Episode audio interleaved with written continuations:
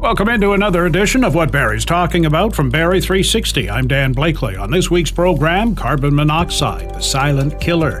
It is Carbon Monoxide Awareness Week. We find out more about what it is, what it can do to you, and how to keep it from doing it to you.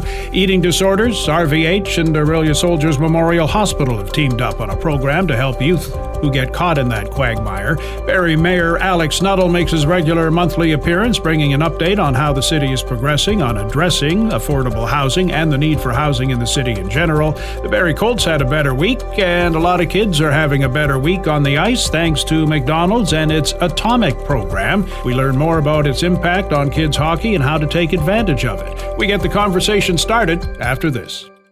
Mom deserves the best, and there's no better place to shop for Mother's Day than Whole Foods Market. They're your destination for unbeatable savings, from premium gifts to show-stopping flowers and irresistible desserts. Start by saving 33% with Prime on all body care and candles. Then get a 15-stem bunch of tulips for just $9.99 each with Prime. Round out Mom's menu with festive rosé, irresistible berry chantilly cake, and more special treats. Come celebrate Mother's Day at Whole Foods Market.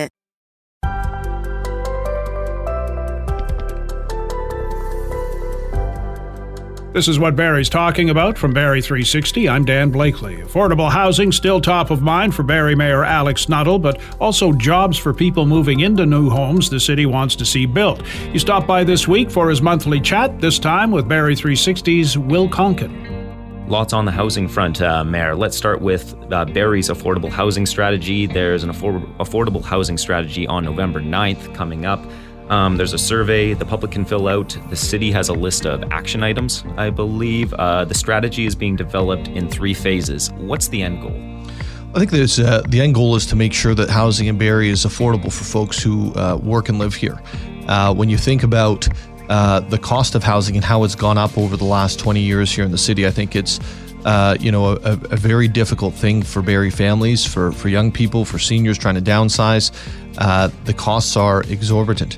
And so, uh, if we can create a strategy that going forward, uh, individuals who are uh, you know looking for a home, looking for housing, a, a long-term place to live, are able to access that uh, and provide that stability for them themselves and their families.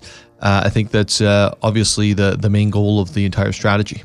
And then um, on top of that, the Ford government recently announced it was reversing the plans to change uh, the urban boundaries of Barrie and a few other municipalities as well, after finding uh, the decisions were not made in a manner that maintains and reinforces public trust. Uh, so, what changes, if any, were in store for uh, the Barrie boundaries? So, so, so the city of Barrie boundary didn't change in advance. I think there was a little bit of a misunderstanding in the media on that. Um, we didn't have a boundary change in advance, but uh, the uh, Ford government did rescind some of those changes in other places. But that doesn't mean that it's not an important subject that we need to talk about. When you think about the city of Barrie, you know, we've grown to the south. Uh, we've grown, uh, there was what I refer to as the annexation lands came in from Innisfil. Uh, those lands, when they were first announced, were supposed to be somewhere in the neighborhood of 30,000 people and 10,000 jobs developed. In the final vote, when it finally came forth, uh, it was more like 45,000 people and 5,000 jobs. When you think about Highway 400, we already have 40,000 people jumping down the highway a day. We have lots of land for housing. We have lots of opportunities to build housing in our downtown through intensification along uh, the highway corridors. I think about the old uh, fairgrounds.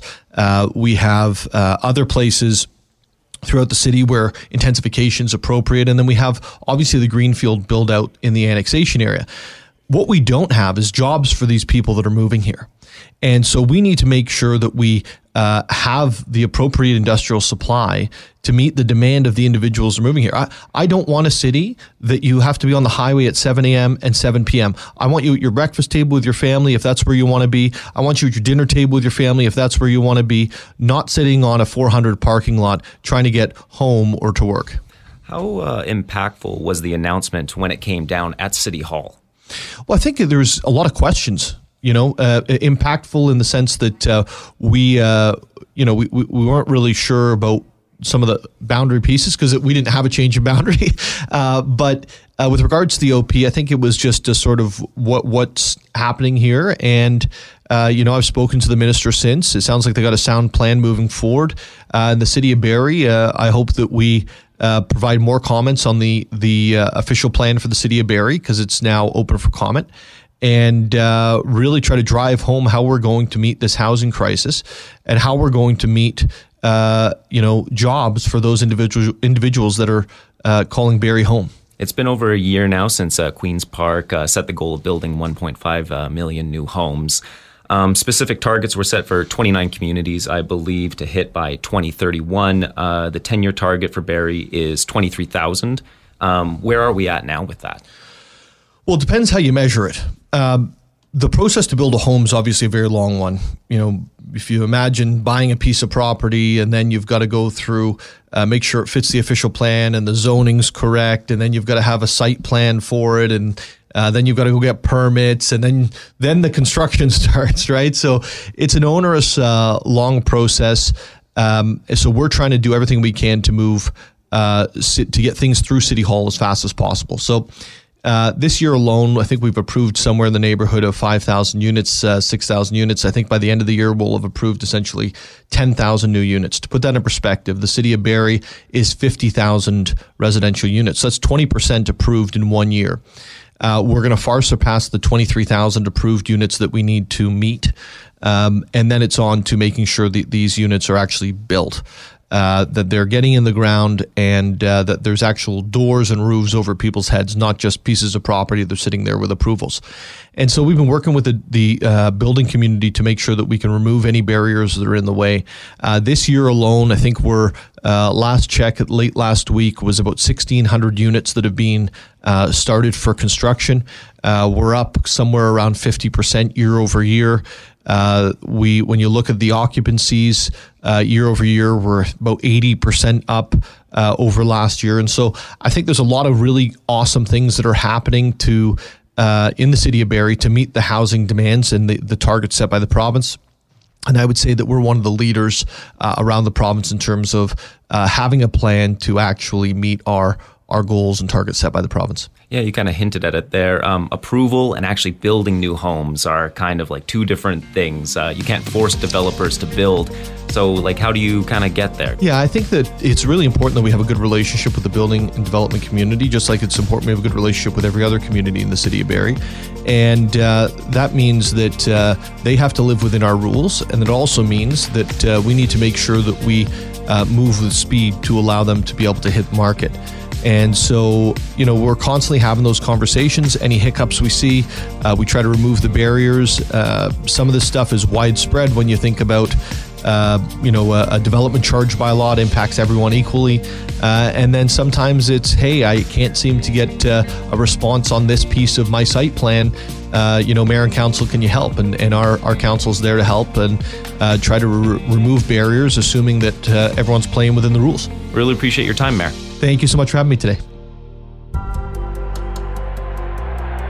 Crossing over the blue line, off the boards, behind the frog eyes. Ronald passes to Grimace. There's a backhand pass to Hamburglar. Back to Ronald. In on goal! He scores! What a goal by Ronald McDonald! McDonald's in hockey. They've been partners since 2011 to help fund kids hockey in communities across the country, including here in Barrie. Barrie 360's Ian McLennan gets the game plan from local McDonald's owner operator Jason O'Neill. McDonald's Canada is supporting minor hockey. Uh, tell me how that's going to be incorporated uh, within our municipality here in Barrie. Yeah, McDonald's is so pleased to have been supporting the Mc, uh, McDonald's AtoMc program since 2011. And we've been able to um, help out uh, young kids to the tune of 550,000 kids since inception. So, really, what we're doing is we're helping them with uh, the cost of hockey because we want to make sure more kids are, have accessibility to it with jerseys, socks, uh, toques, and coaching equipment. And since 2011, 230 teams, over 3,800 players, Barrie, Bradford, Orillia, have been supported by this program. Is that correct? That's correct. And, and we're so pleased to, to you know, give back and help out. Um, you know, Ian, I think that sport is so incredibly important for children. Um, you know, these boys and girls, it builds confidence, it builds courage, accountability, and discipline.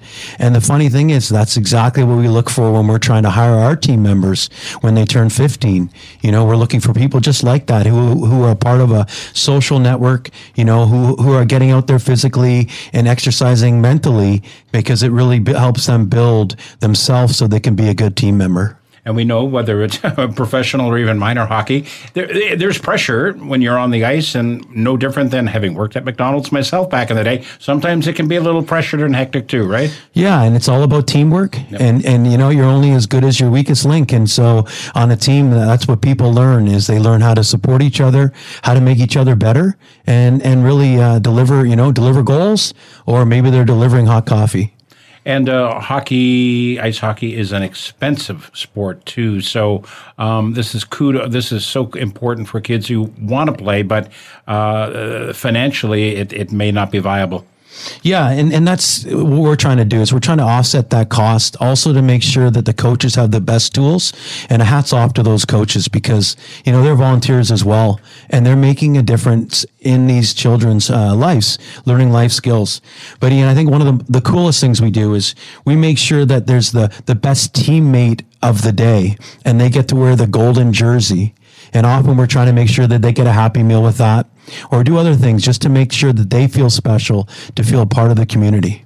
Now, is there anybody? Is there any way the community can get involved with this program too? Yeah, I think I think the biggest thing is is come out, you know, and if you know someone on the team, these are typically eleven year old uh, boys and girls across uh, Barrie, Bradford, and Orillia, and uh, come out and support them. And uh, we'll continue to do what we can to make sure that we are offsetting the costs and also making sure that they feel that they're a real part of this community. Have you seen examples yourself personally where uh, a kid has been supported by this program? Absolutely. We, uh, we've done a number of different things. One year we actually had Hockey Day in Barrie where we had Ronald come into town. We had uh, uh, the Barrie Colts uh, announcer. We did O Canada before. We did interviews with the team members um, in the dressing room. We had uh, special gifts for them.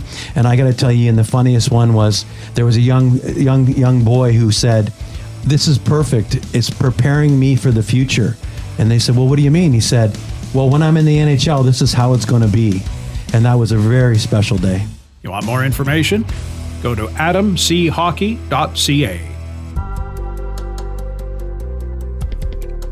After losing all three of their games two weeks ago, the Barrie Colts got back on track last weekend, winning two of three games, including a 6 1 victory over league leading Mississauga.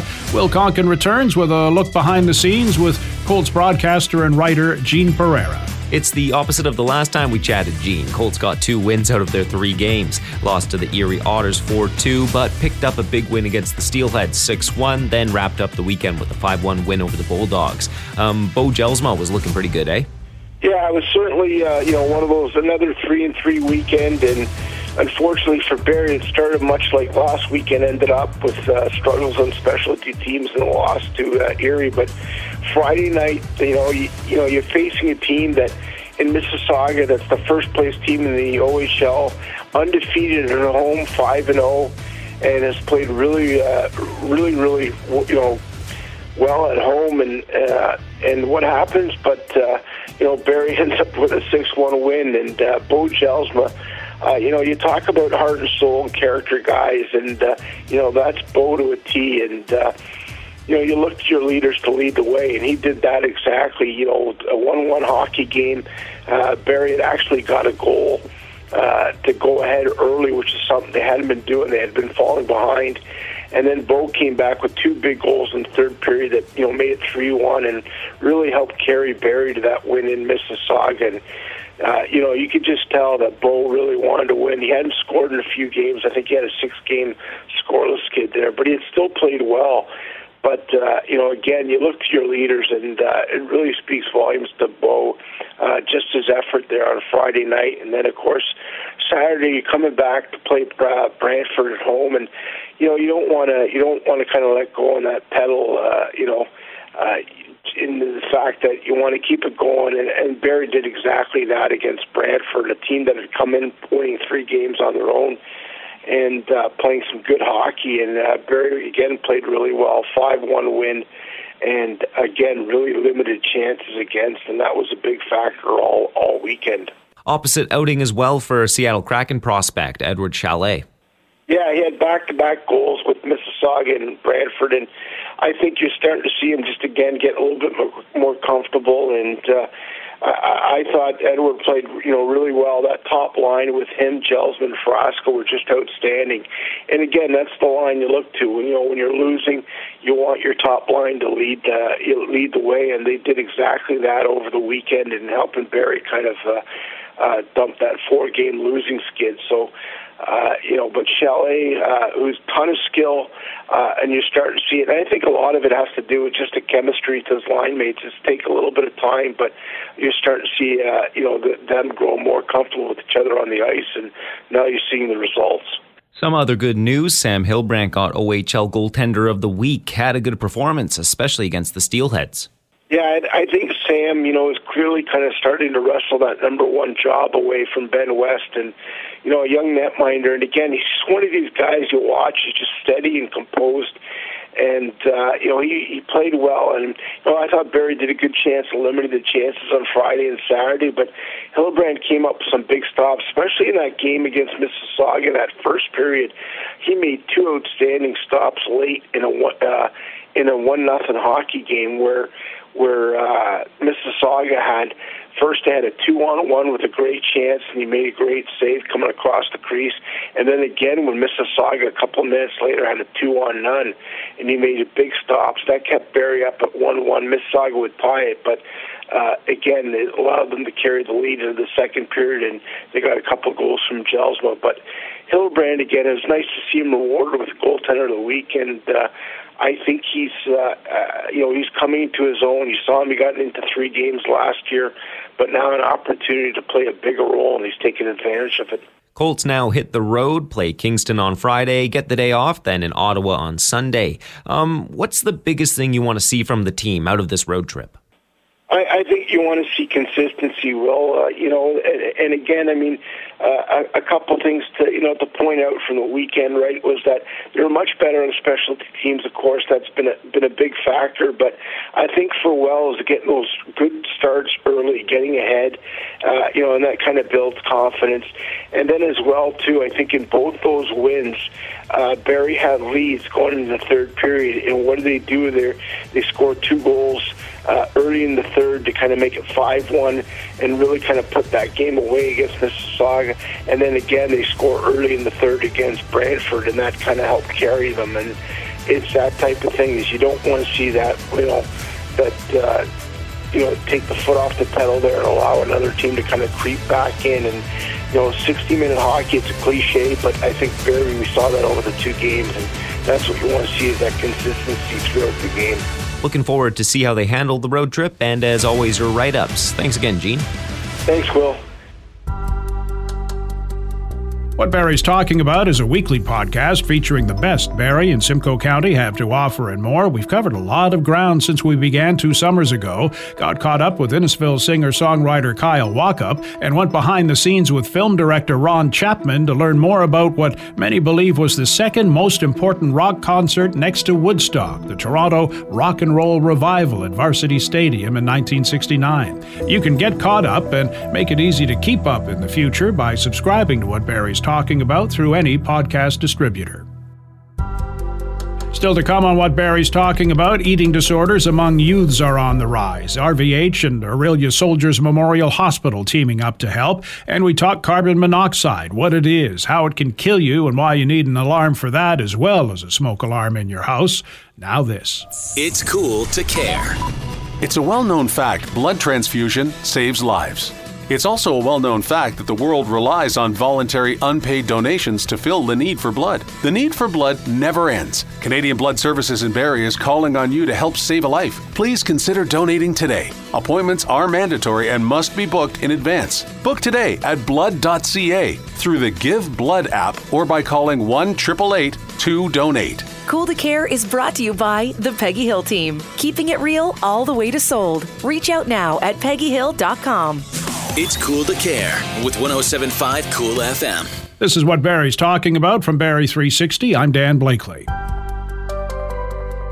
RVH and Orillia Soldiers Memorial Hospital have launched a Simcoe Muskoka Regional Eating Disorder Program aimed at youth in the community. Here again is Ian McLennan with Laura Ferris, a director of women and children's programs at Soldiers Memorial.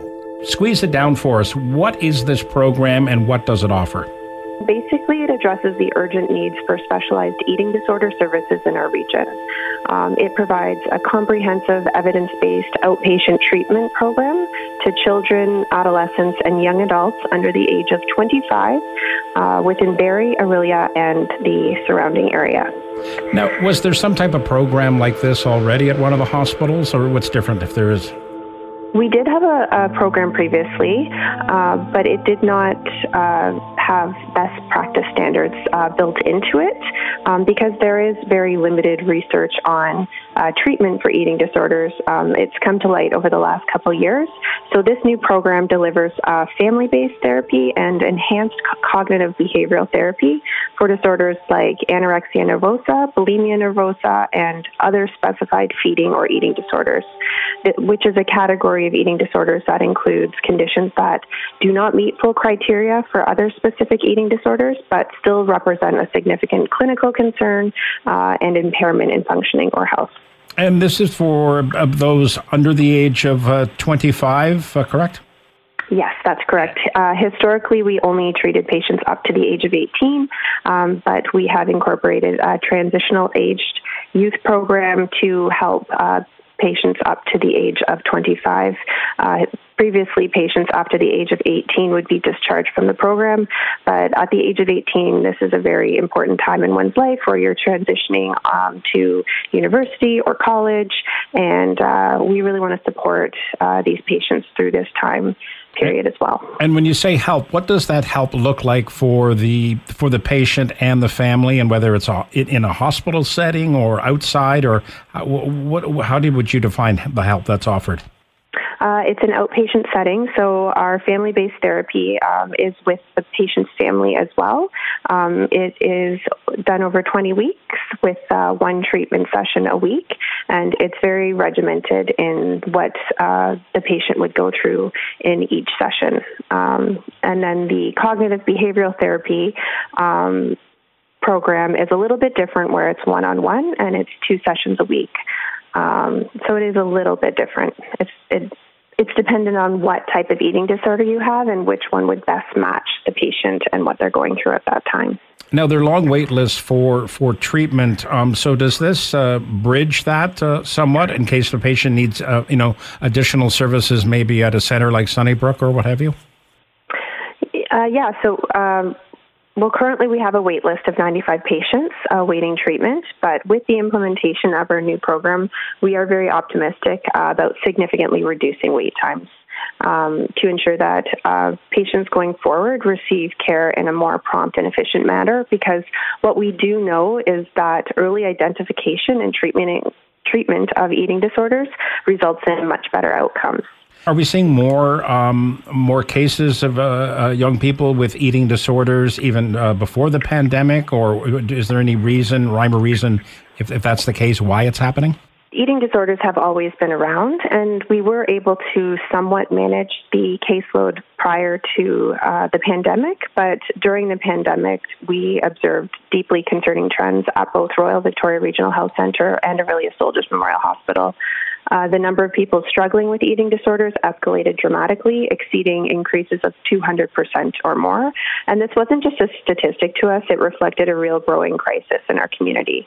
Um, this surge uh, in cases led to uh, unprecedented rises in hospital admissions as well. So, more young individuals were in urgent need of specialized care, and then this influx inevitably resulted in significantly longer wait lists where we were un- unable to meet the demands within the community um, and provide timely and effective care. Were health um, officials able to put a finger on uh, why why the increase? Um, well, there's there. It's not fully known, but just I believe the isolation of children being at home, being on social media more often, and being isolated and not being around their friends or family, like extended family members, really caused uh, this kind of a trickle effect. It was almost the um, endemic of our pandemic uh, was this uh, significant rise in eating disorders. Um, it was it was ultimately like this critical scenario uh, that resulted in the development of our new eating disorder program. We we recognized the urgent need for specific treatment options, um, and this program is committed to providing uh, the latest evidence based care. Is there a breakdown in terms of gender? Is it more prevalent among uh, young girls, young females compared to male? Um, I wouldn't say that. I, I, I it okay. is. A, I would say obviously females uh, are are slightly more impacted, but we still do have uh, a male population as well that we see um, in this program. And these uh, these um, eating disorders, sadly, they they can be deadly. Absolutely. Um, most notably, anorexia nervosa. That is uh, one one of the disorders that is identified as having a high mortality rate. And if people wish to uh, get their loved one uh, into sort in, into care, where can they reach out to to, to follow through? Uh, you can go on uh, RVH's website, and uh, there is a referral form, and it just needs to be filled out by a physician or nurse practitioner, and uh, the form would then be sent to our uh, centralized intake, uh, and then from there you would get a call from one of our um, healthcare providers. Again, for more information, log on to rvh.on.ca, then enter a search for Simcoe Muskoka Regional Eating Disorder Program.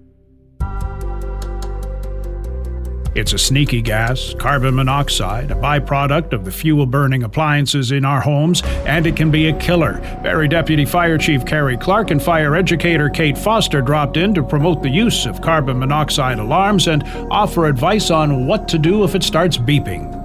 What is carbon monoxide, or CO, and how is it produced? Carbon monoxide is an invisible gas.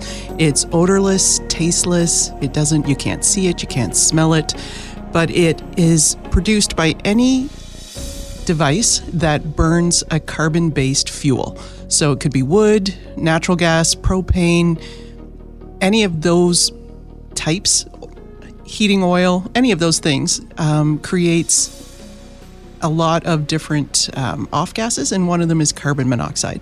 So if you have any of those devices in your home, water heater, dryer, furnace, wood stove, fireplace, uh, gas insert fireplace, or if you have an attached garage where you start your car, where you might run a snowblower for a period of time, that can also migrate into your home. And then um, I'd like to know the uh, history of carbon monoxide alarms. Uh, could you guys dive into that as well? In the early 80s, when houses started to get more energy efficient and uh, they were tighter and didn't have the same amount of air leak, it became obvious that we had a problem with carbon monoxide. So, um, because the houses were tighter and there was less air leakage, the carbon monoxide would build up in the house and be, you know, injury, serious injuries or fatalities were developing from carbon monoxide. So the industry um, addressed that by making carbon monoxide alarms, which have a little sensor in them that builds up cumulative carbon monoxide um, to give you a warning that you have a problem in your home. Why are they placed in specific areas? So we like you to have them in the area where you're sleeping. Carbon monoxide is the same molecular weight as air, so it it circulates freely in your home with the forced air gases that we have uh, in our homes. So we want it to be where you're sleeping because that's when all the doors are closed in your home, all the windows are, you know, like everything is nice and tight as a bug while you're sleeping. But uh, that's also when it can build up. It can build up anytime, but that's when you're the most vulnerable because you're asleep. So we want it to be in the areas where you're sleeping so you'll hear it, wake up, and go outside. What are the fines if uh, people are found without uh, a, carbon monoxide alarm in their home or if it's, if it's not working? So the fine is actually $360. It's the same as if you didn't have a working smoke alarm. The more important part is that people don't realize that a carbon monoxide emergency is an emergency. When they see smoke, it triggers them to act. They can't see it, they can't taste it, but the alarm's going off. and they don't believe it's an emergency. So we really get a lot of calls on our non-emerge lines, like my alarm's beeping, I'm not sure what to do, or it was beeping so I unplugged it and it stopped beeping but now it's beeping again. Those when it's beeping, it's probably an emergency because you can't see it like smoke, but it really is an emergency. So we need you to call 911 and follow the directions of our dispatchers, which are to close all the doors and windows and get out of the house. We know it's cold, we know it's dark, we know it's snowing, whatever, but we really need you to be outside because the gas that's in your home is poisoning you. With the time change coming up, people are changing their clocks. Uh, could also check the carbon monoxide alarms um, and the batteries in those as well, right? Yeah, absolutely. In the fire service, we like to say change the hour, check the power.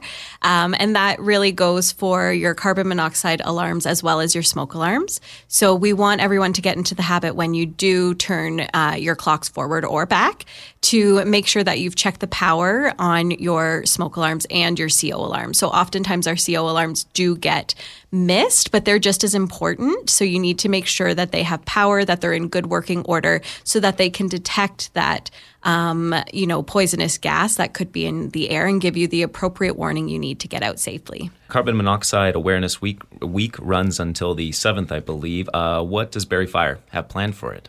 Yeah, so this year we are going to head out to Home Depot uh, during Carbon Monoxide Awareness Week. So on November second, uh, we're going to be at Home Depot from two to four thirty p.m. Have information, literature, giveaways, things like that, just to help um, anyone who may have questions about these alarms and devices, just to help you be more knowledgeable and empower uh, you to feel good and safe in your home. And we'll also be out on November 6th as well, doing the exact same things. So just trying to bring awareness, helping everyone feel confident um, in making your home as safe as possible. If you're considering buying a new carbon monoxide alarm, try and consider getting one that has a digital readout on it. Zero is the goal, but if you do see anything other than zero, maybe five or eight, those are um, signals to you, alerts that something in your home isn't working 100%. So to get a technician in for whatever carbon fuel burning appliance you have, um, to check it and make sure that there's not any maintenance that needs to be done so just, you know, when you're walking by it on the way to the bedroom, just look for the number and make sure it's zero. If it's not, have a tech come in. You can find information on barrie.ca slash fire safety. We have a lot of great uh, tips there, information, insight on not only CO um, alarms and what carbon monoxide is, but also, again, our smoke alarms and what's required of you so that you can be knowledgeable um, and making sure that, again, your home is as safe as possible. We really appreciate your time today. Great. Thank, Thank you, you so much. And that's our program for this week. Thanks to Ian and Will for their input, to Matt Ladder for his technical tinkering, and to you for listening. If you like what you've heard, please subscribe to what Barrie's talking about, rate it, review it. You can also keep up with what Barrie's talking about on X at Barrie360, on our website, barrie360.com. Some of you can still see us on Facebook, and there's our daily Kickstart podcast available from any streaming service and on our website. I'm Dan Blakely. Hope you'll join us again next week.